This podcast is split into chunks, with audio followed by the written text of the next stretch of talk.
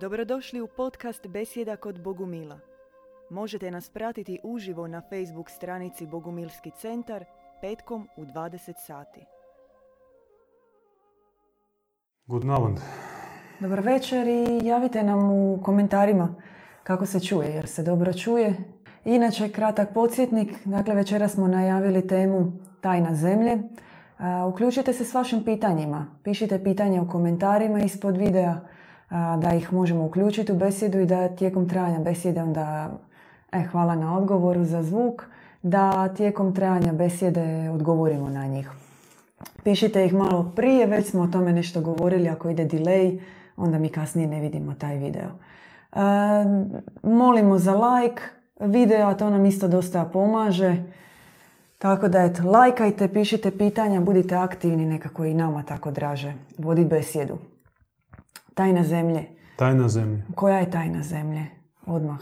A nema, nema, nema jednoznačnog uh, i jednoslojnog odgovora uh, o zemlji. Zemlja na pogledu Bogumila. Zemlja je i mjesto iskušenja, mjesto i prosvjetljenja, mjesto i velike bitke.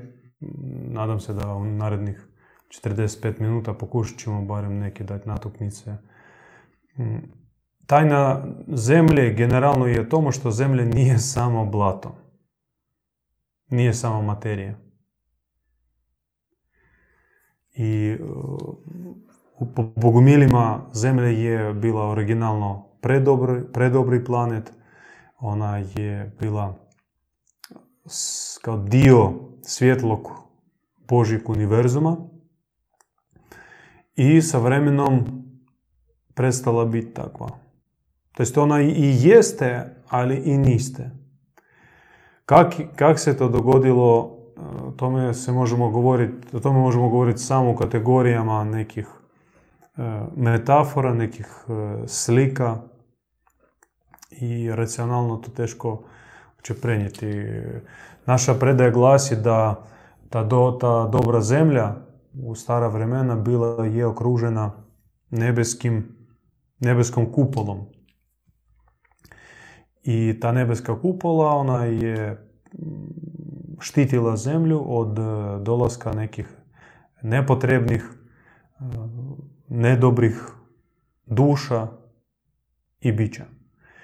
I tako trajalo, valjda, vjekove i vjekove, sve dok e, ta nebeska kupola nije bila probita zlim Ahrimanom. On je probio i počeo intervenirati na zemlju u obliku svojih ukazanja. I on se ukazivao, objavljivo naselnicima, e, zemljanima koji nisu e, bili, nisu poznavali uopće njega i, i, i njegov jezik i njegove ponude i poruke. I on ih je zablaznio sa ponudom požude. I onda već od zemlje, zemlja počela gubiti zbog zemljana, zbog njihovog pada, zbog njihovog e, skretanja u suprotni smjer, zemlja počela je degradirati i počela gubiti svoj originalni mm, oblik. I sve više i više e, počelo dolaziti kroz tu rupu u nebeskome u nebeskoj kupoli sve više tih zlih i nečistih entiteta. I e, pošto zemlja, zemljina inercija dobrote i čistoće je bila toliko jaka, to nije se moglo dogoditi preko noći. To trajalo opet tisućljeća. E, naravno, sa povremenim uspjehom. Nije sve zlu išlo tako lagano. Zemljani se e, odupirali, ipak e, pokušavali zatvoriti tu rupu noć, to mm, moralo se već, moralo proći neki krug iskušenja da bi smo došli do situacije kada od te nebeske kupole skoro nije ostalo ništa. I ovi zli dolaze uopće bez da pitaju dozvole. Nekada nije se smjelo doći na zemlju, a da se ne pita. Tek po blagoslovu se dolazilo i sada zli dolaze, zle ideje, zlikovci, zle elite, oni svi se podhrani od zla, transcendentalnog. I to se događa bez da se ikog pita dozvola. Znači ne treba ni glasati ništa, nema više tih djedovskih vijeća, nema onih atalanata koji drže na svojim ramenima nebesku kupolu, nema ih. To je sve demontirano, čak ja bih rekao, i tako glasi naša predaja, montirana je, postavljena je crna kupola. I sad Bog da pošalje ovdje svoje, da dođu velikani duha, svjetiljke poput Krista i slično, oni su ilegalci. On, njima je zabranjen dolazak na zemlju. Oni moraju nekako prošvercati, moraju se utjeloviti, moraju se umjesoviti, moraju uh, još proći rizik da ih abortiraju, pogotovo danas, danas uh, naj, najviše se abortira čiste duše. I proći sve te prepreke, sve te zabrane, da se utjeloviš, onda još naravno tebi se nametne, pošto to je već uvjet dolaska, neki program i ti ćeš biti u tome programu, sve dok ne proradi tvoj pravi cilj, tvoja prava misija, zašto si došao na zemlju, dok e, ta svjetiljka se ne probudi. I onda počne ostvarivati svoju misiju i tada on bude napadnut naravno i izrugan i proklet i blasfemiran i doživit će svakakve kalvarije. E to je, to jedna strana. Znači, ukratko, metaforama, slikama, ne možemo o tome uopće racionalno govoriti. E, zemlja, kao i svako nebesko tijelo u božanskom svemiru, ima svoje koordinate. Neki pozivni broj. mm I do nedavno pozivni broj zemlje bio je križ. Znalo se da zemlja je obilježena križem i po tome ona se nekako izdvajala iz ostalog svemira i ostalih tih bezbroj sazvježđa i, i planeta. Tu se trpilo. I tu se dolazilo trpiti i sve što se izdogađalo i u 20. vijeku i tisuću godina prije i, i 5000 godina prije, to je sve neprekidno krvoproliče. Neko, postoji podatak da tijekom zadnjih par tisuća godina, od naše neke povijesti koju mi znamo, tipa dvije i po, tri tisuće godina, da. samo nekoliko dana da. sveukupno zem, na, na zemlji nije bilo rata, negdje. Da barem mali, barem lokalni, susjedski ili bratoubojički rat, ali takav se događao na zemlji. Znači, zemlja je obilježena krvoproličjem i križem. I to je bilo do nedavno. A od nedavno nešto se dogodilo, zemlja po nama, tako kako je nama otvoreno, našem djedu, zemlja je ušla na orbite isključivog dobra, izuzetnog, prekomjernog dobra kojim, koje će e, istisnuti zlo odavde. I promijenio se poziv, pozivni znak, pozivni broj zemlje. Danas njen pozivni broj je Bogodjete. To znači da u nekom svemirskom, na svemirskoj razini zemlja se rađa nanovo i bogodjete koje mora se dojiti i mora biti na, na krilu, u krilu bogomajke i mora se nahraniti njenim mlijekom. I to je sad zemlja i zemljani. I oni koji će dolaziti, oni će biti u obliku uh, tih bogodjetešca. Da. To zvuči malo sad paradoksalno kad pogledamo u kojem svijetu živimo. Kad kažete da sad je zemlja u tom odabrala dobrotu. Jer ako pogledamo svijet kako danas izgleda. Nije zemlja odabrala. Kažem, zemlja je došla na orbite.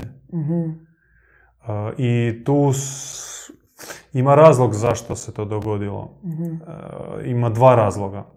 Prvi razlog što zemlja je pretrpjela puno i veliki je broj onih koji napustivši zemlju sada zagovaraju povratak zemlje na te dobre orbite.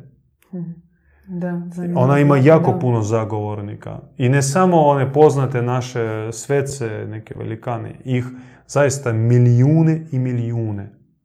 Onih nepoznatih duša koji su propatili u nekom Ojšvicu, na nekom e, križnom putu, bačeni u neku mosorsku jamu ili u tim kineskim logorima i nisu zatvorili srce, ipak e, uvidjeli u tome paradoksalni, suludi jezik ljubavi i na odlasku e, nisu otišli kao žrtve, nego kao pobjednici. To je, pa, to je jedan fen- fenomenalni, fenomenalna mogućnost e, proći kalvariju, ali otići kao pobjednik. No, sam Krist je takav bio. Jer e, gledano zemaljski Krist je bio totalno poražen i posramljen, izrugan i satrt. Da. Ali on je pobjednik. I takvih duša bilo i prije i poslije njega na stotine milijuna. Na stotine milijuna. To je prvi razlog. Dakle, oni zagovaraju. A drugi razlog što čak i ovog zagovora nije bilo dovoljno. Postoji, kako nam se otvara, i o tome govore i druge tradicije, postoji neki sve, neko svemirsko vijeće. On se zove na, sa grčkog sinklit. A, I to vijeće, međugalaktičko svemirsko vijeće, gdje zasjedaju ne znam, predstavnici najsvjetlijih svemira, na- to jest najsvjetlijih planeta, sa, sazveđa, e, tamo nema baš puno glasova sa zemlje. I kad se oni vječali, hoćemo, nećemo, i oni koji su zagovarali taj prvi razlog, zag- zagovornici su iznijeli svoju, svoje argumente, ovi su rekli ne, zemlja ipak, da, ona je dostojna, ona, ona, ona je vrijedna, ona je potencijalno velika, ali trenutno ona je zaražena, zaražena zlom. I mi ne možemo je primiti u svoju obitelj svjetlih planeta, svjetlih zvježđa, zato što ona će zaraziti sve nas. Svojim nesavršenstvom, svojim zlom, svojim pomješanošću, svojim, svojim ludarijom, svojom požudom, agresijom, krvoprolićem, ona će nas zaraziti. I onda po objavi zadnja riječ je bila boginje majke. I boginja majka zamolila, uzevši na sebe odgovornost, da ovaj sinklit ipak odluči da primi zemlju pod svoju zaštitu, pod svoje vodstvo, pod e, svoju patronažu. To se dogodilo po zemaljskom vremenu par godina prije. E, Zemaljsko i vječno vrijeme nisu baš sinhronizirani i ono što tamo traje sekund ovdje na zemlji može trajati i godine, može desetljeća, možda i stoljeća. I, a može isto dogoditi se jako brzo. No, da poentiramo, taj događaj je fenomenalan sam po sebi, pošto mi ćemo uskoro vidjeti velike promjene na zemlji. Velike, drastične promjene na zemlji. Zlo i zli će gubiti na svojoj snazi. Zemlja će biti izdvojena i izolirana od zračenja zla. I ono svemirsko zlo, koje je nekih palih dio svemira, dolazilo, zračilo i podhranivalo sve oblike zla na zemlji, počevši od e, nekih zakona preživljavanja gdje mo- mora se jesti slabijeg, do nekih e, lukavih i podlih i krvoločnih, antihumanih ideja. tipa nekakvog ne, tam, nacizma, ksenofobije, bolševizma i slično. U ime kojih e, može, mogu se potrošiti milijuni. Takve ideje i takve oblike zla više neće moći uh, uspjevati. Da, zlo naravno ono će htjeti i misliti da će uspjeti u zadnji tren nešto napraviti, neku gadariju, možda će i neki smak svijeta napraviti, pritisnuti crveni gumb. Mm. Ali u najjačem trenutku, kada već neko krene pritisnuti e, taj crveni gumb da polete raketi, njega će se srezati i on neće to uspjeti e, ostvariti. Dobro će prevladati i dobro ono će se očitovati i na osobnoj našoj razini, u našim mislima, u našim riječima, u našim pogledima, u našem suživotu, u zajednicama dobrima i čak i na globalnoj razini u obliku nekih e, projekata umrežavanja cijele zemlje, cijelog planeta s dobrim idejama. Ja sam htjela baš sad e, pitati malo šire od toga koliko je važno e, to što se događa na zemlji i duhovna bitka koja se događa na zemlji još dalje od zemlje u nekim svemirskim razmjerima, kolike to ima posljedice. Uh, opet ne može se reći mm, jedno značno. Mhm. U više ukazanja bilo rečeno da zemlja je čvorno mjesto za neki dio univerzuma. Neki još planeti povezani sa zemljom. I duše s tih planeta dolaze na zemlju. Neke su od njih nešto bolji, a neke su nešto lošije od zemlje. I od zemlje kao neko taj željeznički čvor hmm. gdje se oni presjeću, neki hub. A s druge strane, kao što smo rekli, zemlja bila obilježena križem i na zemlji se događalo najveće otajstvo koje, ne znam, hoću li uspjeti pojasniti, mi ga zovemo posljednje kap. Mm.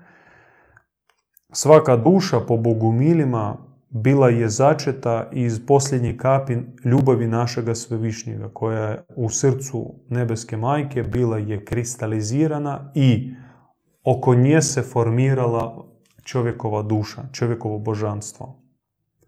Ovo meso, kosti i naša čak i svijest, podsvijest, neke subtilne, e, subtilne tijela i subtilna priroda, to je sve već e, ljuska ispod koje se tek iskriva čovjekovo božanstvo ili čovjek Bog, bogočovjek. A u jezgri tog bogočovjeka je kristalizirana posljednja kap. E, dolazeći na zemlju, prolazeći život kakav već jeste, u zadnji trenutak odlaska na zemlji, duša, duši se rastopi. Ta, taj kristalić, ta kristalizirana kaplica i ona se izlije iz njenog srca i ne padne u pjesak, nego bude sačuvana u, u, kao u sumi svih kaplica koje mi metaforički e, opisujemo kao kalež i zovemo ga gral. I ta kaplica, ona e, s jedne strane ostaje na zemlji i s time obogaćuje zemlju. I zato je ona privlačuje Mislim, nema ludih tamo. Ali ta posljednja kap i otajstvo izljevanje posljednje kapi baš za, za, za hm, pomami duše, ih začara na, na dobri način. E, a s druge strane ta kaplica popunjava međugalaktički kalež. Znači, zemlja doprinosi i duše koje prolaze zemaljsku kalvariju doprinose međugalaktičkom kaležu koji hrani cijeli svemir. I tako duše, e, čak i nesvjesne, uspavane, koji nikad nisu bili od neke vjere, nekog duhovnog pothvata, živjeli običan život. Čak ono, grešni, pomješani život. Ali svejedno i oni, i te duše, one na odlasku, barem dijelić svoje kaplice ostavljaju i na zemlji i daju u međugalaktički kalež. Koliko može biti izazovan, ajmo to tako reći, stanovnicima nebeskog svijeta, nekim čistim božanskim dušama dolazak na zemlju? Ima li, e, ako promatramo vjerojatno nebeski svijet kao neko savršenstvo i dilu, ima li nešto u zemlji tu vrijedno njihova dolaska i što može imati e, isto i posljedice za njih? Tek mi sad smo o tome rekli. No, no još više sam mislila. Da baš ne, ne samo, ja sam shvatila vas kao, uh, to se znači odnosi samo na duše iz uh, nekih viših nebeskih svjetova. Ne, na sve duše, čak uspavane duše, pomiješane, na sve, okay. koji crkva zove grešnici. Dobro. Koji živu običan život. Ono, obični ljudi. I oni E, prođu svoje kalvarije, svejedno, nema duše koje ne prolazi kalvariju, koje ne pati. Svjesno, nije svjesno, zna ona to ili ne zna, prolazi kalvariju. I po tome ona se približava tajstvu, završnom otajstvu odlaska sa zemlje i ostavljanju kaplice. Ona, naravno, to nije ista kap i nije isto otajstvo kod velikih duša, poput Krista, poput e, Žaka de Moleja, poput Jasne. srednjovjekovnih Bogumila ili Katara, koji su ulazili sa, u, u vatru, u, u lomaču inkvizicije sa riječima Bog je ljubav i sa osmjehom na licu. To su velike duše, mahatme. I njihova kap je veća, bogatija, snažnija, ali i male duše koje prosječne, obične mm duše, ostavljaju mali kapić. I s tim obogaćuju, obogaćuju nebo. Ne obogaćuju samo zemlju, nego obogate i nebo. A vi ste spomenuli da nebo je, kao mi gledamo svemir, kao savršeno. Jeste savršeno, ali ima gradacije mm savršenstva. I u samoj jezgri je naš svevišnji i s njim se ne može ništa usporediti. I čim dalje od te jezgre, tim savršenstva je manje. To jeste savršenstvo, ali nije isto kao i u jezgri. I baš u tome rasponu i stvara se neki rizik za mogućnost tim dušama biti sablažnjenim i povučenim od, od ahrimana, od zloga. Spomenuli ste bili na početku emisije da znak zemlje nije više križ, nego je Bogo dijete. Da. Što to znači za čovjeka? To znači da se duhovno, zaista mistično treba roditi kao Bogo dijete. Kako da, to znači da treba maknuti raspelo iz kuće i postaviti e, na zid e, bogorodicu sa bogodjetetom. I njoj se obraćati, a ono bogodjete ne zvati Isusek, nego zvati imenom svoga sina, svoje kćeri, svoga supruga, svoje materi, svoga prijatelja, svoga susjeda. I takva mora biti molitva. Gledaš to bogodjetešce na, na, na ručicama naše gospe. I u srcu, u glavi brojiš imena onih koji su tebi, koji su dragi tvome srcu, a još bolje o, imena onih koji su nedragi tvome srcu tvoji neprijatelji. I njih uvidit kao ono bogodjete koji leži na rukama bogomajke. A tu je važno... I sebe tako promatrati. Doživljavati, da. A važna je onda kad to govorite jako uloga majke, rehabilitacija majke ovdje na zemlji. Kako biti bogodjete bez nje? Bez e, majke, Prvo treba shvatiti da ako si pozvan, ako si probuđen, a recimo kod nas u Bogumila, Bez obzira kakav si ti, koliko godina imaš, tvoji zemaljski roditelji bit će tebi kao djeca. Tako, tako nas uči duhovni put i tako nas uči naša majka nebeska, da svoje roditelje promatrati kao, kao našu djecu. Oni su nas zemaljski rodili, ali duhovno se probuditi. Oni mogu samo kroz nas, preko nas. Na nama tek se formira, to je sad prvo pokoljenje onih koji se formiraju kao pravi roditelji, kao pravi oci i majke. Mi smo o tome govorili više puta u mhm. našim besjedama. Nema majčinstva na zemlji. E, fenomen majčinstva je izgubljen. Pošto majčinstvo se povezuje isključivo sa maternicom, dojenjem i odgojem.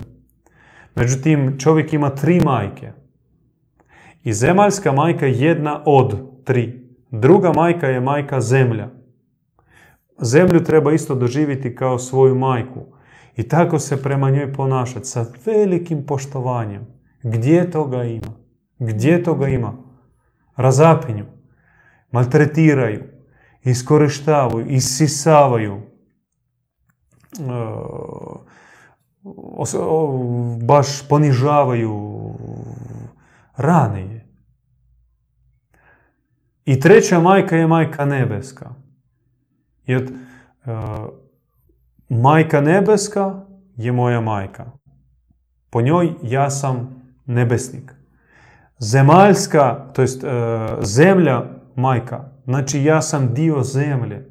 I one biljke, i one ptičice, i mhm. one ribice, to su moja braća i sestre. I ja se ne smijem prema njima ponašati uh, bahato i bezobrazno. Ne smijem. I moja zemaljska majka je tek treća tu. Ko, prema kojoj isto moram imati i respekta i, i zahvalnosti na njenom trudu i križu, voliti nju. Ali u trenutnoj situaciji moja zemaljska majka, ona je, ona je meni kćer. Ona meni kćer i ona se uči od mene. I mi nju onda posvećujemo da bude bogodijete. Da, ona je bogodijete. Ona mora doći u svoje 70. 80. pomladiti se, skinuti teret e, tog života mm. i biti baš ko bogodijete. I naš je cilj pomoć našim roditeljima postati takva bogodjeca. E, Ana nas pita, koja je tada uloga svakog pojedinca na zemlji i što se traži od svakog pojedinca danas? Valjda koja, koja je misija? Osvijestiti gdje se ti nalaziš. Ti se nalaziš uh, na mjestu gdje božanstvo, Bog naš, svevišnji ostvaruje svoj veliki projekat pod nazivom Bogo civilizacije i Bogo čovječanstvo. I ti si dio tog projekta. I u taj projekt ne spada ni karijera, ni hedonizam, ni sva moguća zadovoljstva, a da ne kažem iskušenja. U, to na tebe polaže određene odgovornosti, unutarnju stegu, strogoću prema sebi, katarzu i promatranje sebe, stalno propitivanje. Da li sam u tome projektu, da li sam u misiji. I onda primiti se posla. Zaista pretvoriti zemlju u oazu bogo očitovanja, bogo života i e, božanskog spoja, božanskog e, braka. To je to, to što se traže od čovjeka, to je ono konkretno što Bog od nas traži danas tu na zemlji. I svaki, svako odstupanje lijevo ili desno nas, nas u stvari potkrađuje i mi budemo onda izloženi e, svim mogućim napastima. Kad si ti na tome putu, na uskome putu ostvarivanje božanskog projekta, onda ti ćeš biti i zaštićen, i nahranjen, i sretan, i okružen najplemenitijim ljudima ove zemlje. Jesu to onda jedini uvjeti ostvarivanja bogocivilizacije, neke božanske civilizacije? Možemo govoriti uopće o uvjetima? Što je potrebno da se danas dogodi božanska civilizacija na zemlji? Da, tak čovjek i mora postati nositelj te božanske civilizacije. Civilizacija ona se ne gradi od betona i cigle, da, da se razumije. Civilizacija se gradi od ljudskih srdaca. I zato čovjek svaki mora postati nositelj e, klice te civilizacije. Znači on mora imati u sebi e, promijenjenu i svijest, promijenjeno srce, promijenjene ideale, svoje vrijednosti po kojim živi. Promijeniti sve svoje reakcije i kako on doživljava mm okolinu. Čovjek se mora promijeniti na 180 stupnjeva, on mora se preobratiti i biti baš nositelj. Nositelj, e, mi kažemo, sfere. Sfera kao neki oblak, prisutstvo te civilizacije. Već ima tu u svome srcu u stvari e, ono što na bogomile, a Majka Božja na, na nas polaže veći križ, veću odgovornost nego na ostale duše, bogomil, a pogotovo bogomilski pastiri, moraju boraviti više na nebu nego na zemlji. Na zemlji biti prisutni, a boraviti na nebu. I time spuštati nebo na zemlju, a zemlju dizati na nebo. I one koji budu u blizini Bogumila moraju se osjećati kao da jesu na nebu. Da od Bogumila mora se širiti. Širiti uh, val, oblak nebes, nebeskosti nezemaljskosti. Sve njegove misli, sve njegove riječi, pokreti i, i, i samo srce mora zračiti nebeskošću. Koliko je danas e, na zemlji prisutno odjeka nekadašnjeg dobrog svijeta ovdje, nekadašnjih božanskih civilizacija? Je li imamo neke Sad ću biti opet uh, glup, uh, zato što moram reći i puno i malo. mm I jedno i drugo. Malo zato što ne vidi se gdje su ti prekrasni domaroci ili indijanci američki o kojima su isti konkistadori prvi koji nisu još s njima ratovali, pisali da Mislimo da je Krist nakon svog odlaska iz, iz, iz Jeruzalema došao tu i ostvario svoje kraljevstvo. Takvi su ljudi, to nisu ljudi, to su polubogovi. Gdje su, šta je ostalo od Bogumila osim kamenih stečaka? Šta je ostalo od Katara osim nekih tih pirenejskih dvoraca? Šta je ostalo od eh, slavenskih kristovjeraca i duhoboraca kojih je bilo na milijune po cijeloj Rusiji. Sve je to ugašeno vanjski. S druge strane, ništa nije ugašeno. Ništa nije nestalo. To sve pohranjeno tajanstveno i u prirodi i u određenim područjima. Jer ne možeš negirati kad dođeš recimo na nekropolu stečaka, ti možeš tamo leći i, i, i tebi stane vrijeme. Nikad ne mogu zaboraviti naš odlazak sa bratom Leonelom na Radimlju. Mi smo legli, to je bilo tako suho, mi smo legli, mi bi ležali tamo na, na, na tome groblju, nekropoli sto godina. Da nas samo ljudi ne, ne, ne, ne pogledaju onako malo krivo, da ih ne sablaznimo. To te, tam širi se voštani e, e, miris pro, propolisa, e, miris neraspadnutosti, miris vječnosti, miris tih svetaca koji su natopili to konkretno polje. Šta je to? Kamen, neka trava, ništa posebno, ali njihovo prisustvo se osjeti. Ili odeš uh, u neki dvorac na Montsegur recimo ili mhm. San Salvador, katarski dvorac. ti zaista osjetiš e, njihovo prisutstvo tamo. I takvih e, lokaliteta po cijeloj zemlji je krcato. To što se tiče zemlje. Takozvana mjesta sile. Da. A s druge strane, i u čovjekovoj genetici, u našoj krvi je to sve pohranjeno. Mi smo od iz porodica tih bogumila, katara, kristovjeraca, dobrih ljudi. Oni živu u našoj krvi, u našim genama. Da nije kada staviš na vage Bibliju, Gahavat Gitu, Kuran i neku bogumilsku knjigu, kažeš ne, ovdje plus jedan argument meni više odgovara, ja ću biti bogumil. To je bio trenutak sjećanja. Mm. Sjećanja i osjećaja pripadnosti, što mi pripadamo tome, to je naše. To sam ja, to sam bio od uvijek. I čak imaš osjećaj da sam bio i prije to.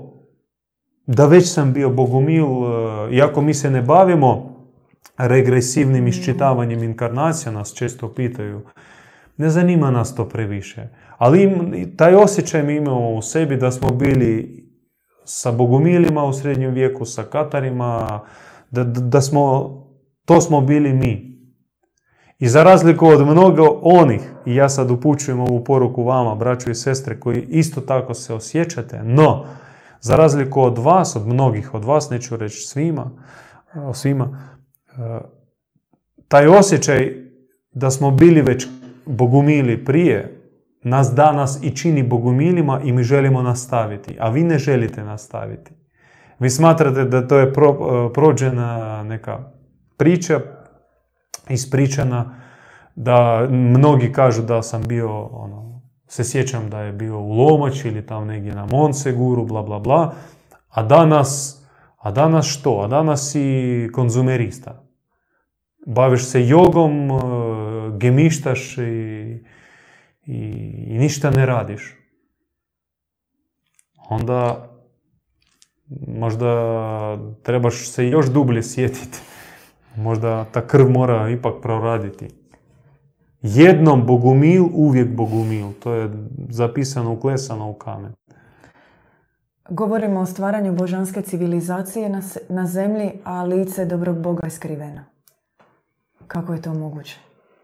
Zato što njega zastire faca, faca lažnog bogonje, koju promiču i s kojom indoktriniraju glave vjernika religiozne institucije. Oni jako paze sakramentalno i nasilno da se ta maska zadrži. Jer kako je rečeno u tim svetim spisima, ako u tebe ne vjeruju, kamenuj kamenovati. Tri od deset Mojsijevih zakona kažu da kamenuj ako e, imaš e, drugog Boga, mhm. ako spominješ moje ime uzalud i još treće, ne sjećam se, isto povezano na, na tog bogonje. I naravno da ljudima to je uklesano u, glave. To je iz naraštaja u naraštaj i prenosi se.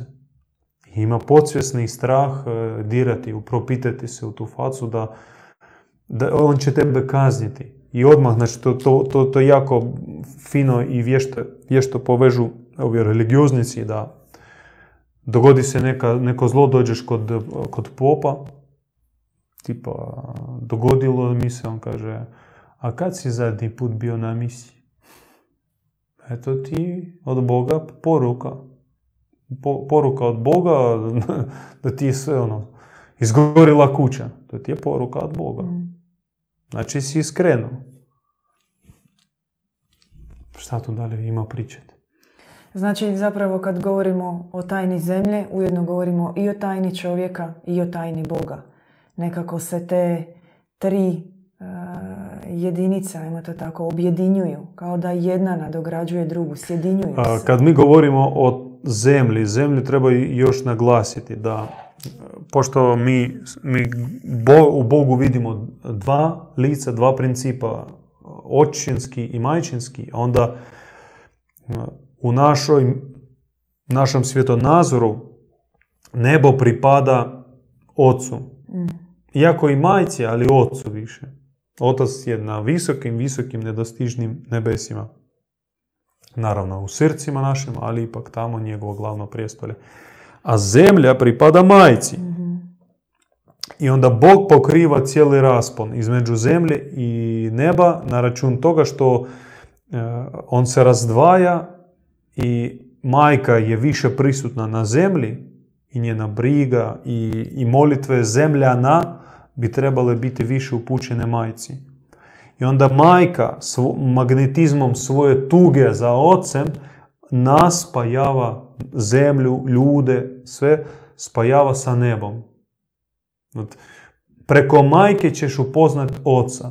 Preko majke zemlja će se spojiti sa nebom.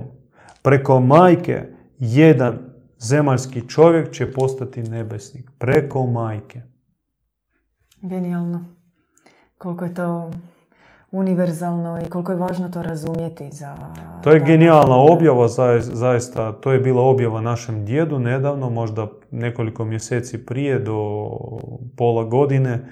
I to je poražavajuća objava o razdvajanju oca i majke i stvaranju napona njihovog uh, čežnje, čežnje tuge jedan za drugim i u tome se stvara uh, pod misterij, misterij, misterij razdvojenosti i spojenosti. Kako to, kak to opišeš? Pročitajte tu objavu, možete zatražiti, ćemo vam poslati. Da, da, apsolutno. Mi inače nemamo prakse javno objavljivati objave naše i tekstove.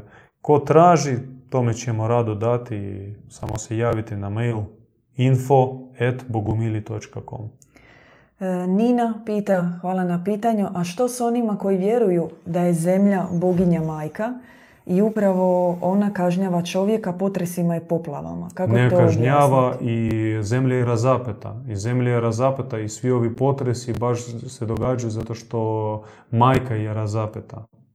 Ne kažnjava zemlja. Zemlja je razapeta. To je bol zemlje. To je njen vapaj. To je, to je muka njena. I nedavno smo sa braćom razmišljali recimo Španjolska u Španjolskoj ima tam jako puno vulkana. I to isto se, seismičko područje. Ali kad ste čuli zadnji put za potres u Španjolskoj? Mm. nije li to znak možda da to područje nekako ima posebnu zaštitu? A Zagreb možda, evo, zadnji potres, e, zanimljivo što porušio uglavnom centar grada, mm. stari grad. Nije li to isto poruka? Obronci Zagreba uopće ostali nedirnuti, čak e, sva šira zona, širi, širi centar ostao uopće neoštećen. Taj stari grad kao taj stari Zagreb i sve što je nakalemljeno na taj stari, na to staro, uh, bilo je izloženo nekim, uh, porušilo se. Možda je to treba pročitati. Da, možda treba na to sve gledati. Možda Zagreb uh, predstavlja sobom neku ranu. Možda on nije više nekadašnja oaza Medvednica, lijepi zaista kraj. Ne, ne, nema razloga, to nije to direktno povezano da ako seismičko područje moraju biti e, ti zemljo, zemljotresi. I pogotovo to nije nikakva kazna sa strane majke zemlje koja kažnjava ljude. Ne, ona će do zadnjega trpiti. Ne može ona to. Ali mi smo oni koji baš razapinju, razapinju stvaraju te, te rupe. I onda mm, nam, nam se vraća. A zemlja trpi nas, ono, koliko smo nju zla napravili. Trpi nas, da. Dobro ste to rekli. E, to je to. Mislim da smo s vremenom pri kraju pitanja e, nova nemamo. Hvala vam. Rezumiramo. Može. Tajna zemlje. Zemlja je uzeta na orbite dobrog univerzuma. Zemlja je uvedena u vijeće dobrih zvježđa. Zemlja će biti pod e, zračenjem ekstremnih količina dobra i to dobro će naoružati dobre ljude i oni će moći pobijediti zlo u sebi i oko sebe oslonivši se na dobro. Ne zlim oružjem, nego naoružavši se ekstremnim, povećanim dobrom. To je prvo. Drugo, e, zemlja je bila obilježena križem, trpljenjem i kroz zemlju prošlo je mnogo milijuna duša koji su e, posvjedočili časno svoj časni križni put i vratili se i sada na nebu služe kao zagovornici zemlje. I to nisu samo neki poznati sveci, nego ih milijune i milijuna. Zemlja ima svoje, predstav, svoje predstavništvo na nebu, svoj panteon. Panteone u množini. Treće, zemlja E, isto ima u sebi otajstvo izljevanje posljednje kapi. Tu se na zemlji izljeva posljednja kap iz čovjekovog srca na, samrti duš i se rastopi kristalić e, te posljednje kapi i ona se izlije i s time obogati i zemlju, ali i obogati međugalaktički kalež. Znači zemlja obogati i nebo Mm. Iz tog kaleža onda se hrane mnoštvo drugih svjetova. Četvrto,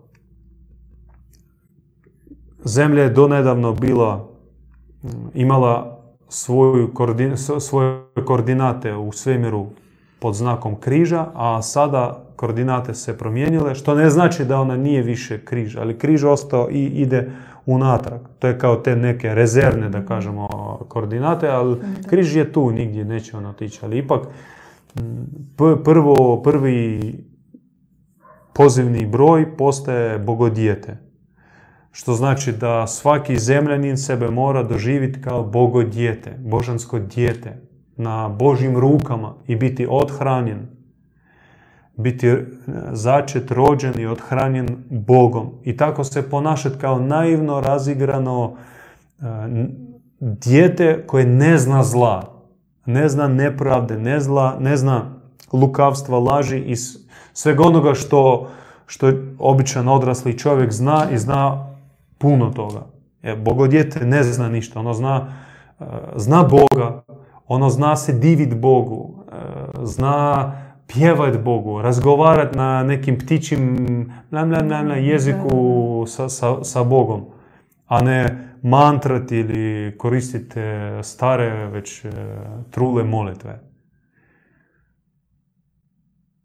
Da, i peto što na zemlji se gradi božanska civilizacija i svaki čovjek koji u sebi osjeća poziv za misiju, on će biti graditelj te bogocivilizacije. Pri tome smo rekli na način da on već nosi u sebi klicu bogocivilizaciji i gradi bogocivilizaciju u, da kažem, u svojoj maloj mahali, oko sebe, u svom komšiluku, u, u svojoj obitelji, među prijateljima i uključuje, kad proširuje područje, e, sferu, oblak te božanske civilizacije na sve veći, veći, veći broj ljudi. Znate, tih pet glavnih e, teza koje smo danas pokazali. Šesto za kraju svoje odvojenosti od oca.